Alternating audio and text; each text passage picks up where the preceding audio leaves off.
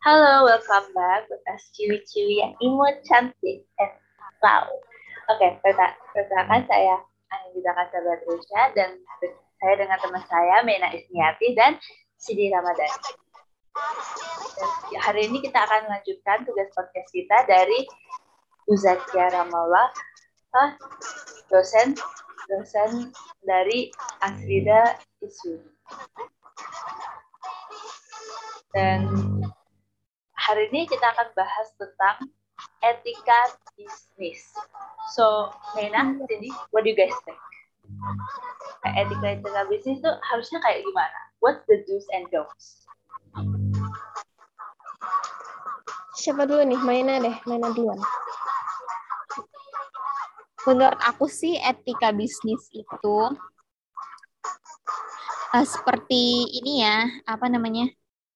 Kita, kita dipekerjakan apa namanya di suatu perusahaan tapi tidak digaji gitu loh. Jadi uh, membuang-buang tenaga kita aja gitu.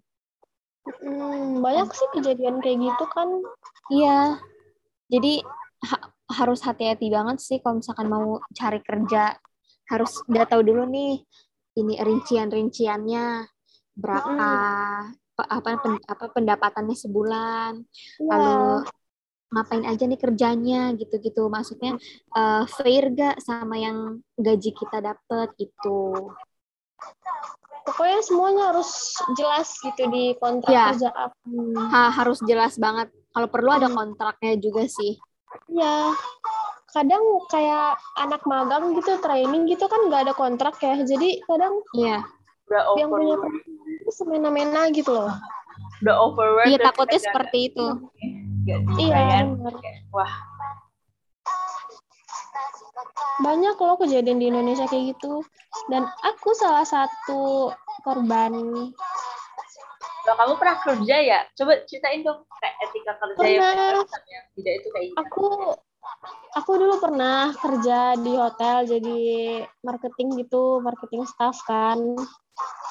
Terus aku cuman magang kan, cuman sebulan.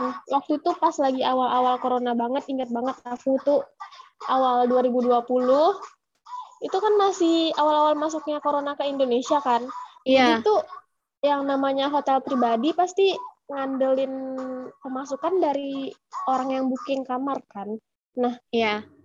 Sama sekali nggak ada yang booking kamar, bener-bener kamar waktu itu hotelnya kosong kosong banget kamarnya, nggak ada yang ngisi. Jadi yang nggak ada pendapatan dong. Nah kita kita nih yang anak magang, yang training tuh kayak dipulangin dulu gitu. Bilangnya segitu, dipulangin. Cuman nggak dipanggil lagi. Oh kayak dan nggak ada kejelasannya. Kayak dipecat tapi pecatnya tuh nggak nggak ngomong langsung kayak oh kita uh. mau lepasin orang kayak cuma disuruh pulang terus jadi cover lagi gitu kan dibilangnya nggak dipecat cuman bilang kayak uh, istirahat dulu gitu pulang dulu kayak work from home gitu kan. Nanti kalau suasananya udah baik baru balik lagi. Eh kan waktu itu udah gak baikan kan suasana corona itu. Tapi aku tanya sama manajernya eh ternyata manajernya udah resign ya Allah. Lah kamu gak dikasih apa sih Ya pasti kan gak ada compensation gitu kan. Jadi kasihkah? Gak ada. Dikabarin juga nggak ada. Itu kalau aku nggak nanya ke manajernya gimana, nggak dikabarin. Parah banget nggak. It, ya Allah. Terus kontrakku ya. gimana itu? Kayak your contract with the hotel, terus gimana itu? Karena nggak ada kontrak karena ini kan dari kampus ya kampus aku yang dulu. Jadi itu udah kerja sama gitu. Jadi cuman kayak kerja sama kampus sama hotelnya gitu. Nah kebetulan juga waktu itu uh, mereka lagi ganti direktur. Jadinya direktur yang baru ini apa pengen ganti suasana gitu loh. Gitu. Kalau misalkan udah ganti direktur gitu biasanya udah bu gak terpercaya sih iya soalnya yang sebelumnya ini ownernya ini kan sebelumnya owner yang pegang uh, kayak manajemennya gitu cuman ownernya ini agak udah lumayan berumur gitu jadi nggak bisa sering-sering datang ke perusahaan. Makanya dia nyari orang buat eh, handle itu. Nah, direktur baru ini yang ngeganti semua manajemennya itu loh. Jadi yang kami anak-anak magang ini kayak diusir tanpa Pengetahuan. Hmm, ah pengalaman pahit. Kejam banget di hotel, serius. Parah sih kalau Parah banget ya. Itu kan nggak aku salah kan, termasuk nggak beretika kan.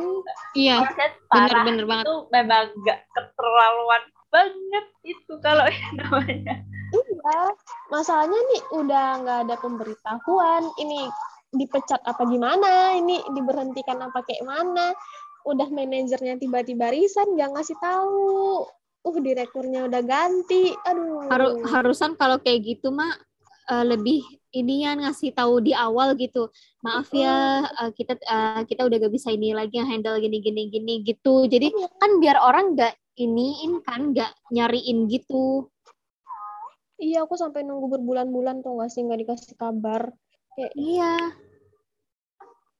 Padahal kan bisa aja ngasih tahu kalau emang udah ada karyawan baru gitu kan, mau ganti manajemen atau gimana, ya kasih tahu aja gitu, nggak apa-apa. Soalnya aku juga masih magang kan sebulan di sana. Tapi ini nggak ada kasih kabar gitu loh, itu yang bikin sakit hati sih.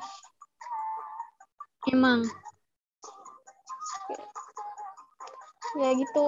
Pokoknya kalian kalau kerja besok harus jelas-jelas seluruhnya. Biaya lembur juga harus tahu banget.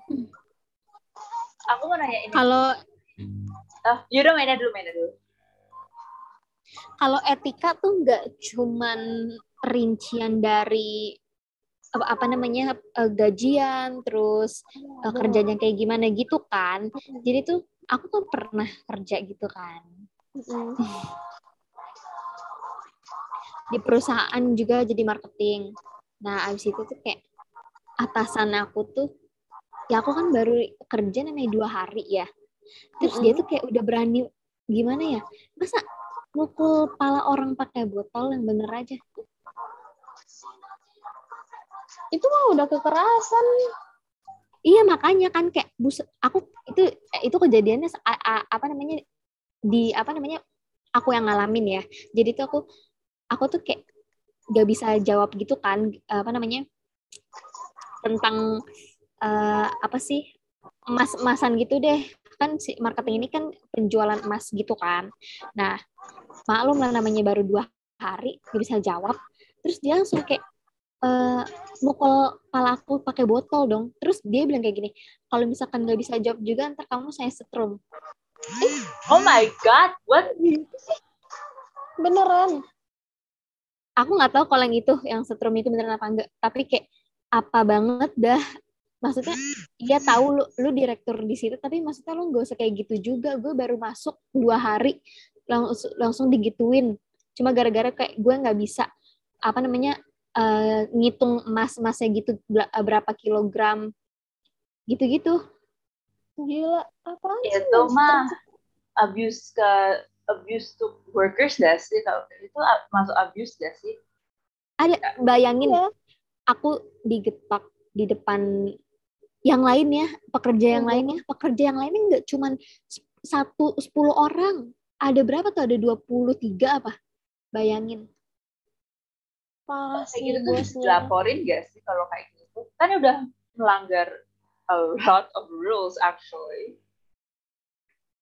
ya terpaksa sih besoknya kayak aku bilang ke iniannya kan eh bukan ke direkturnya langsung ke wakilnya gitu kan "Eh, saya udah nggak itu lagi di karena ya itu seperti itu perlakuannya etikanya tidak ada attitude-nya buruk banget Memang sih. Kalau kasus kayak gitu tuh banyak gak sih? Apalagi for, Banyak gak cuma di banget. Indonesia, di luar negeri juga banyak kasus kayak gitu.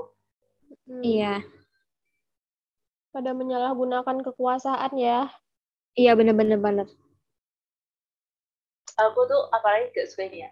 Aku kan belum pernah ya kerja, tapi aku bacalah beberapa kasus di mana bosnya itu kayak udah overwork, overwork Mhm. employees-nya, udah kurang, udah apa sih pakai wage-nya itu kayak minimum wage overwork terus apa sih kayak nggak uh, kasih kredit gitu jadi kreditnya itu bosnya itu mentang-mentang ya oke okay, your for example A itu si karyawan B itu si bos B meeting masuk meeting ketemu sama direktur bilang oh ini hmm. ini saya ini ini kerjaan saya ya makasih ya, ya maka saling sama sama direktur dapat good job kayak gitu karyawan nggak dapat apa-apa nah, aku tuh nggak tahu nggak mau banget kalau misalnya aku kerja aku dapat terus kayak gitu Emang pasti ada sih pengalaman kayak gitu, apalagi kita kerja sama orang ya kan, dan kita juga nggak tahu sifat mereka kayak gimana.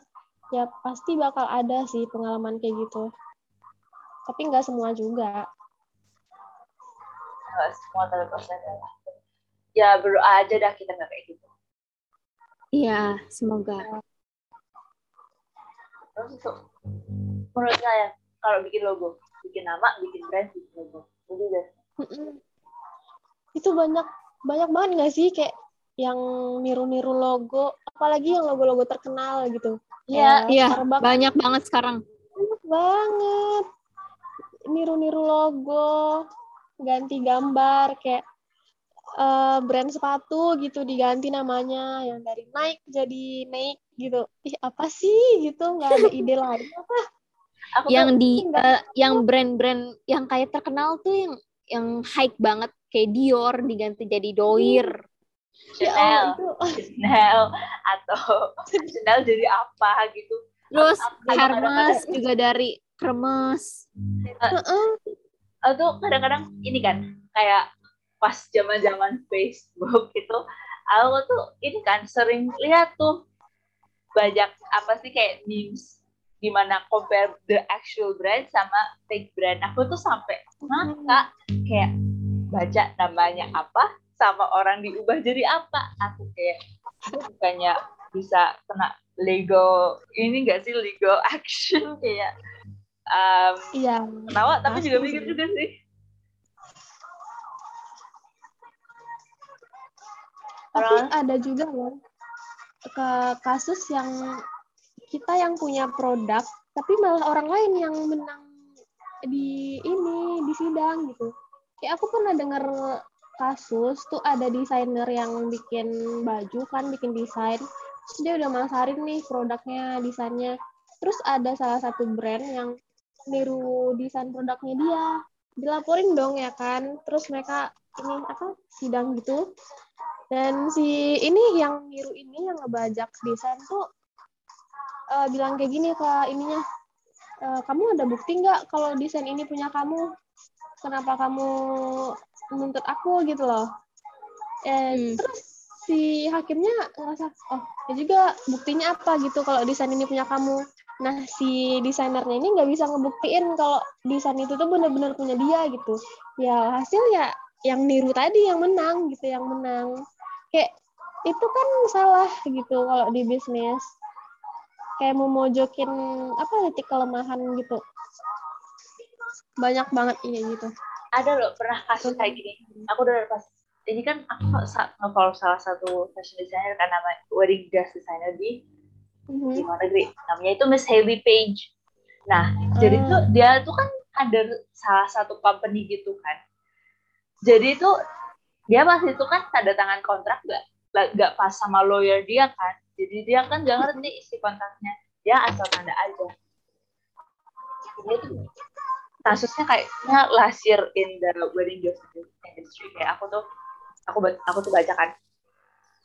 Jadi itu IG-nya dia sosmed dia sama desain-desain dia yang pas keluar pas dia masih kerja di company itu itu bukan atas nama dia lagi jadi oh. atas nama company itu, padahal itu karyanya dia. Jadi itu mereka battle out kan, mereka itu kayak apa sih masuk court, terus sidang kan, terus dia itu kalah, cuma gara-gara a few kayak apa sih uh, clause, a few clause in the contract. Aku kayak aku lupa detailnya apa, tapi aku kayak kasihan juga sih.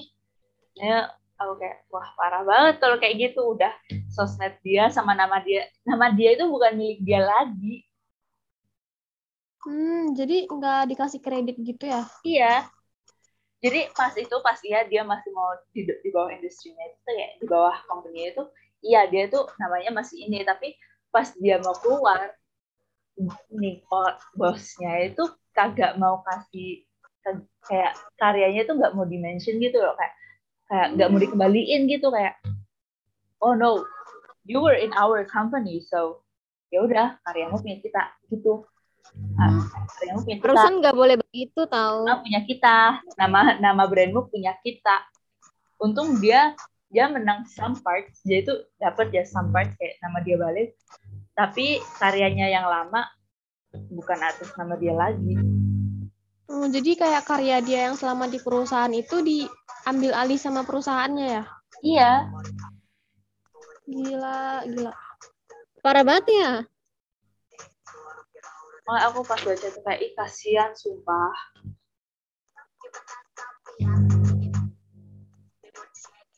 Aneh-aneh aja sih orang-orang. Enggak, kayaknya kalau misalnya misal kita udah expert, terus kita mau masuk company apa, pas bukan freshly freshly new ya, tapi kalau pas kita kita mau kerja kayak collaboration atau apa, hmm. kayaknya it's best kalau kita baca kontraknya with a lawyer, with a lawyer present. Iya, benar. Biar nggak terlalu dibodoh-bodohin. Iya. iya.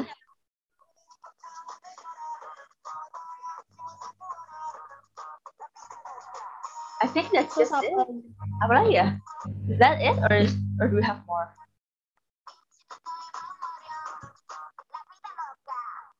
Kayaknya itu aja deh. Soalnya kalau dibahas semua banyak banget yang kayak Iya, kayak etika bisnis. Iya. Ya kayak kayaknya itu doang deh. Nah. Mm -mm. Okay, that's it guys. Thank you for listening. Bye. Thank you. Bye. Thank you. Bye bye.